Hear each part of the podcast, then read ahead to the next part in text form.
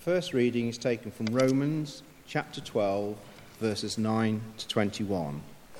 Marks of the true Christian. Let love be genuine. Hate what is evil, hold fast to what is good. Love one another with mutual affection. Outdo one another in showing honour. Do not lag in zeal, be ardent in spirit, serve the Lord. Rejoice in hope, be patient in suffering, persevere in prayer. Contribute to the needs of the saints, extend hospitality to strangers. Bless those who persecute you, bless and do not curse them. Rejoice with those who rejoice, weep with those who weep. Live in harmony with one another. Do not be haughty, but associate with the lowly. Do not claim to be wiser than you are. Do not repay anyone evil for evil, but take thought for what is noble in the sight of all. If it is possible, so far as depends on you, live peaceably with all. Beloved, never avenge yourselves, but leave room for the wrath of God. For it is written, Vengeance is mine, I will repay, says the Lord. No, if your enemies are hungry, feed them. If they are thirsty, give them something to drink. For by doing this, you will heap burning coals on their heads. Do not overcome do not be overcome by evil, but overcome evil with good. Thanks be to God. Amen. The gospel reading is taken from Matthew chapter 16, beginning to read at verse 21. Jesus foretells his death and resurrection. From that time on, Jesus began to show his disciples that he must go to Jerusalem and undergo great suffering at the hands of the elders and chief priests and scribes, and be killed, and on the third day be raised. And Peter took him aside and began to rebuke him, saying, God forbid it, Lord. This must never happen to you. But he turned and said to Peter, Get behind me, Satan. You are a stumbling block to me, for you are setting your mind not on divine things, but on human things. Then Jesus told his disciples, if any want to become my followers, let them deny themselves and take up their cross and follow me. For those who want to save their life will lose it, and those who lose their life for my sake will find it. For what would it profit them if they gain the whole world but forfeit their life? Or what will they give in return for their life? For the Son of Man is to come with his angels in the glory of his Father, and then he will repay everyone for what has been done. Truly, I tell you, there are some standing here who will not taste death before they see the Son of Man coming in his kingdom. Thanks be to God. Last weekend, um, a group of us from St Paul's went to the Greenbelt Festival. Now, I'm not really a festival goer. The last time I was at a, something like a festival was in 1969 when, when I was at university and we sat in the grounds of the campus and listened to music from Woodstock or somewhere, I can't remember. But it was a long time ago. However, I was persuaded to go on the grounds that I could stay in a hotel and I wouldn't, I wouldn't have to camp. So off we set. And we had three days of the most wonderful weather last weekend, which was just as well, because I don't think my, uh, my temper would have stood very much of wallowing about in, in mud. I'm just not that sort of person. But it was, it was wonderful. And that's where Boughton House is, where I got the magnet, the fridge magnet of the Earl of Southampton's cat. However, the thing that actually struck me about Greenbelt was the lack of litter. There were thousands of people on this site for three and a half days. There were food stalls, there were tents where you went to talks, there, were, there was a big tent where there was a very loud rock band thing going on, and there were people all over the place. But do you know, this is not, not untrue. There wasn't that I could see a single scrap of litter. Now, that is quite remarkable. And in fact, in the program which we were given, it said that when they came to clean up from the festival last year, it took them only about two hours to just dismantle everything because there wasn't any litter that needed to be collected. And I thought to myself, well, here is an example of people. The theme of the festival was the common good. And obviously, environmental issues were part of it. That here were people who were actually living out what they believed about looking after the environment. It actually, to me, reinforced the idea that actions speak louder than words. That really actions can speak, can't they? even more strongly sometimes than words. Now, if we thought about this morning's epistle that we heard read to us, you might say to yourself, well, here is a complete manifesto in words of the Christian life. All that beautiful stuff about persevering, having patience, having hope, um, exercising hospitality, um, welcoming strangers, not rewarding evil for evil. It's just such a wonderful vision of how life could be. The words are very, very powerful. And it not only tells us how we as a Christian community should try and live, but of course it is also very pertinent about how we relate to those who are not within our community, that we don't treat people as outsiders, that we extend hospitality to everyone, and that we don't take vengeance. So then I ask myself, why do we need the gospel reading? If we've got all that information about what it is to live a Christian life, all that ethical information, which is all good, sound stuff that I'm sure we would all agree with and hope to live up to, if we've got that, why do we need the gospel reading? So you see, I have a lot of sympathy with Peter. Why do we need to hear about the cross? If we've got the ethics, why do we need to hear about the cross? Well, then something else occurred to me. After Greenbelt, I went with a, a friend to Bletchley Park, which I'd been wanting to see for quite a long time. And there we went to see all the um, exhibitions about the code breakers in World War II and these reconstructions of these great machines. Uh, and I really did try to understand when the man explained how all these wheels, these cogs turn, and they make other cogs turn, and that. And then there was a thing on the wall that said, uh, put in a code, put in some letters, put in a message, and this computer will now, this was just a computer, you know, children were playing with it. This computer will now, um, will translate your, your message into code. Well, do you know, the girl in front of me, who was, I think, probably about eight, managed this perfectly well. But could I do it? No, I couldn't. And I thought to myself, this is really, really fascinating. Every single one of these cogs is in the big machines is absolutely necessary. If you're going to decode the messages, all the cogs are necessary. And then I began to think that there must be something that we need to decode about this morning's gospel that we really do need to hear.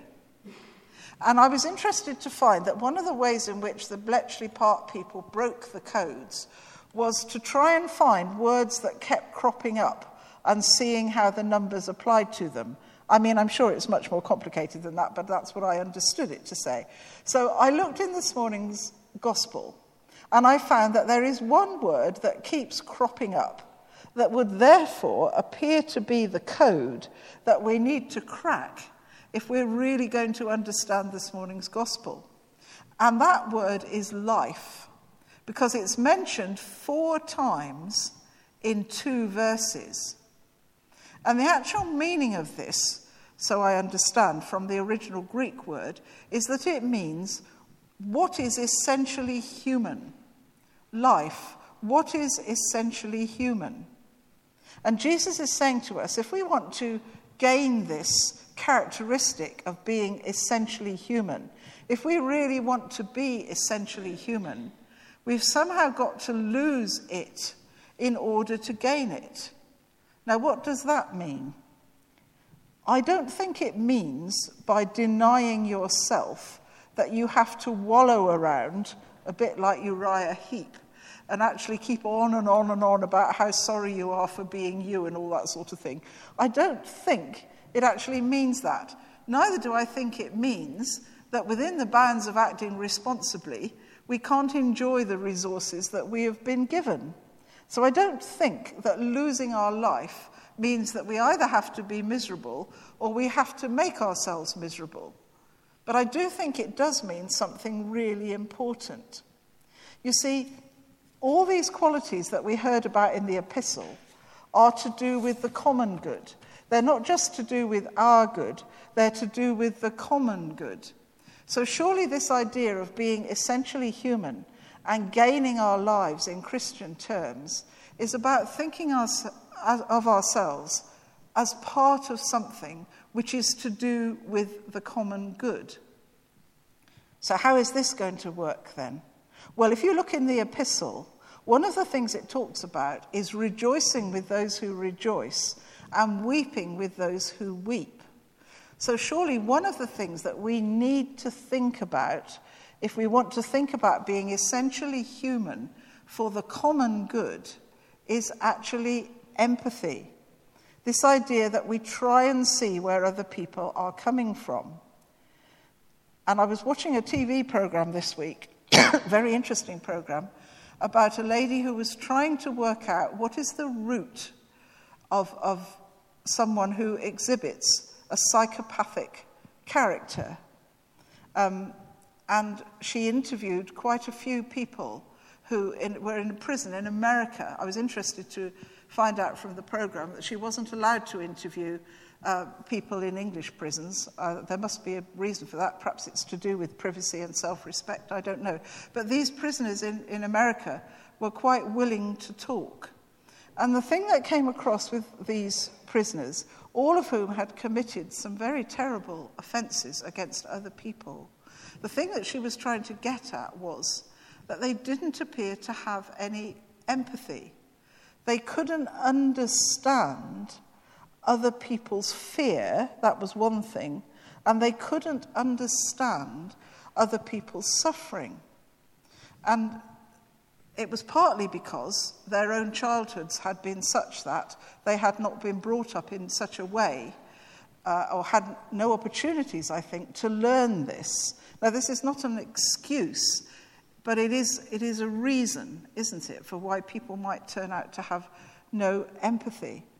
And I was thinking to myself that after all, I feel that I have empathy with Peter because I actually find the gospel to be a bit of a tag on to the epistle.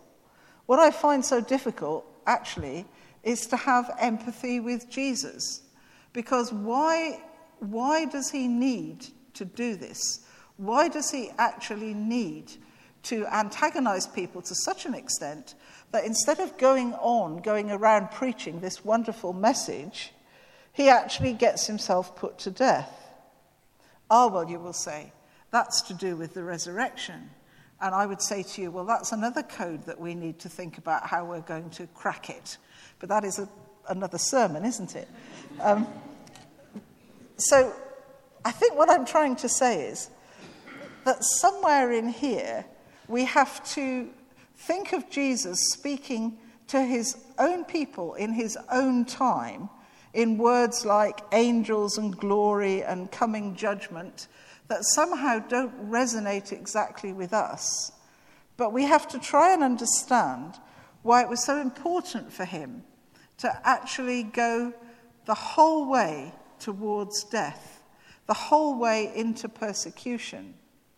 Well, Obviously, the death on the cross showed that Jesus forgave his enemies, that he didn't reward evil for evil. So that is a great example of that actually happening. Obviously, Jesus going to the cross shows us that love can be stronger than anything else. And perhaps part of the code of the resurrection is that whatever you do to love, it is able to continue. There is nothing that can actually stop it. But what about us? What are we going to do? Our religious systems, our economic systems, our political systems, our social systems all seem to be based on the premise that instead of having empathy with other people, we're actually in competition with them. You know, these people are out and we are in. Or these people have the wrong ideas and we have the right ideas. Or we are entitled to the wealth that we've got uh, and these people aren't. Everything seems to be based on competition. Nothing seems to be actually based on the idea of empathy. And for me, putting the gospel with the epistle shows me that things have to change.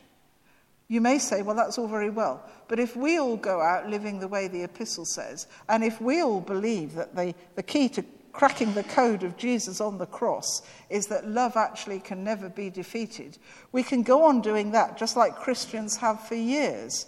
But is it going to solve the problems of the world today? What about the nuclear issue? What about violence and aggression? What about poverty? Why do these things continue? Why why does living the Christian life not actually bring these things to an end?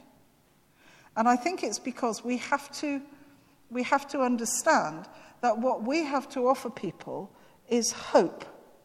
We can't actually offer people that things will suddenly turn right because that doesn't appear to be going to happen, does it? But don't you think it's really important that people gather together here, as they are in churches all over the country today, reading these lectionary readings, reading the epistle, reading the gospel, because we just have to go on doing this, because the thing that we have to offer people is hope. At the end of this program about these folk in prison, there was a man in America who is running a youth um, sort of hostel, well, it's a secure hostel, for young people who are deemed to be at risk of turning into violent criminals. And the way that he is trying to actually change their mindset, strangely enough, really, in Christian terms, I think, is by offering them a reward. He's trying to sort of modify their behavior by every time they do show empathy to other people and every time they show that they can understand other people, they actually get a privilege. Now, you may say, is that ultimately going to change anybody? Surely, if you really want to change people, you have to go a bit deeper than just offering them rewards. But he is quite confident and has been running this for 30 years. He is quite confident that the young people who he eventually sends out will not fall into a life of violent crime because, in some way, he has modified their behavior. And don't you think it's by coming here this morning and it's by other people listening as we are to the epistle and the gospel that we can hope to keep our behavior on the right track. Now, this is all very muddled, and I'm not sure I've really answered my question about if we have the epistle, why do we need the gospel? How do we actually crack the code of the gospel of Jesus going to the cross? What has the code of the resurrection got to say about cracking all this? So I feel this is all very unsatisfactory. But I somehow still do believe how important it is that we here this morning are listening to a vision of the kingdom, however hard it may be to live it out, and that people should go on doing this, and that we have to offer to people the hope, perhaps not the certainty, perhaps not, I don't know, but the hope that things can be different.